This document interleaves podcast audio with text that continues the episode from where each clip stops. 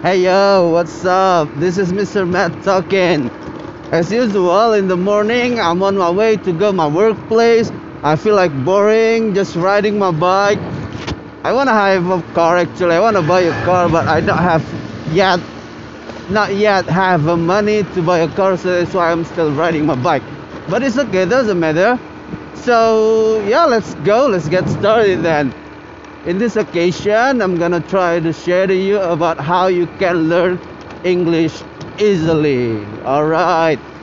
Because many of friends, many of member, they ask me, Mister, why is it so difficult for me just to learn English? Why is it so difficult for me to speak English? I have many vocabulary already. I have already memorized many vocabulary, but it's still difficult for me to have a conversation with somebody else. Why? What is the matter, sir?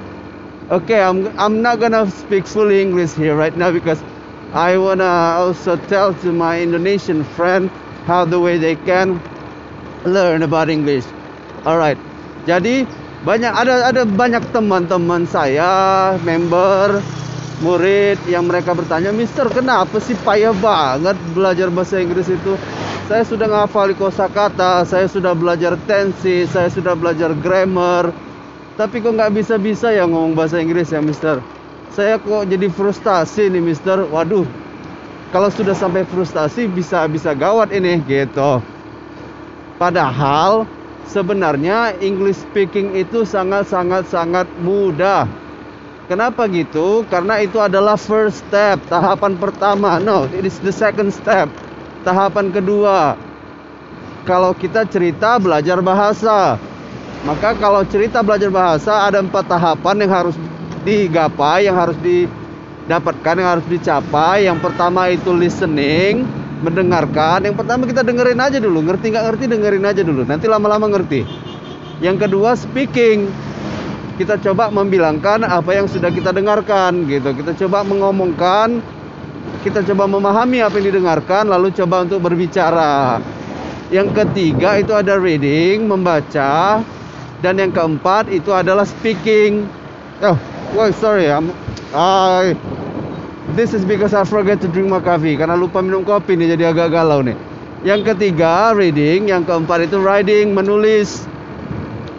Jadi salah satu yang salah dari pembelajaran kita di Indonesia dan di beberapa negara di sekitaran Asia adalah gurunya menganggap bahwasannya ketika kamu bisa membaca dan bisa menulis, maka kamu akan bisa ngomong bahasa Inggris dengan lancar. Itu salah-salah total karena nggak ada hubungannya sebenarnya.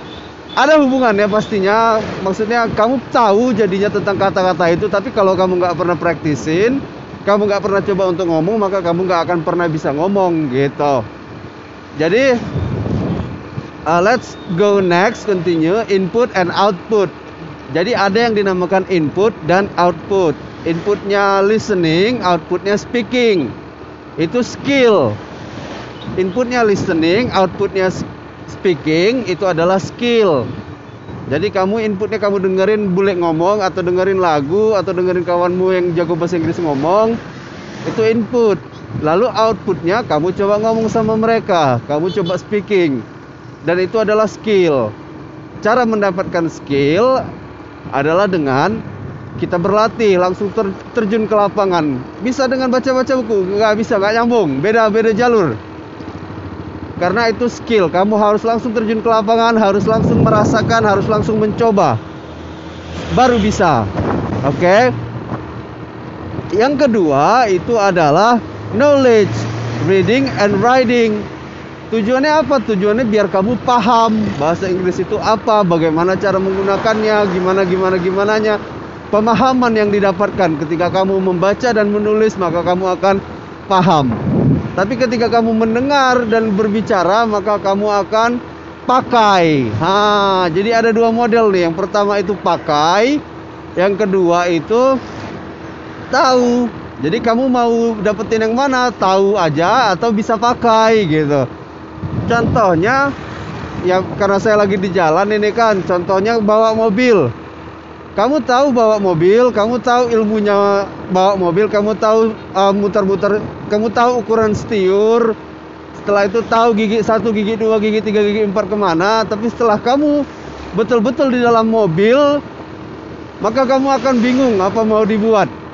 Kamu benar-benar di depan setiur, maka kamu akan bingung apa yang mau dibuat. Karena ketika kamu di depan setiur, itu adalah skill yang kamu butuhkan, kemampuan, bukan lagi ilmu pengetahuan.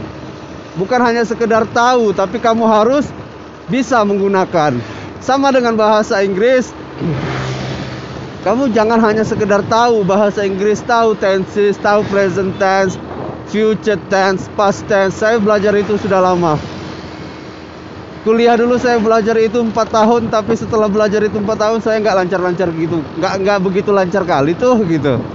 Biasa aja ngomong saya masih terbata-bata.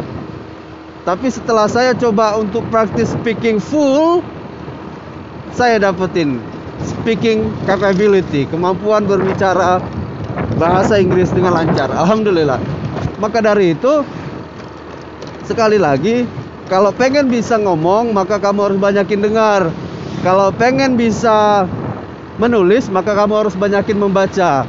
Tapi kalau kamu pengen dianggap bisa ngomong dianggap bisa menggunakan bahasa Inggris, kamu harus ngomong bahasa Inggris, harus bisa ngomong bahasa Inggris. Oke? Okay? So that's I guess what I can share to you for today. This is Mr. Matt talking. I almost arrived to my school and thank you for listening to my podcast for today and bye bye.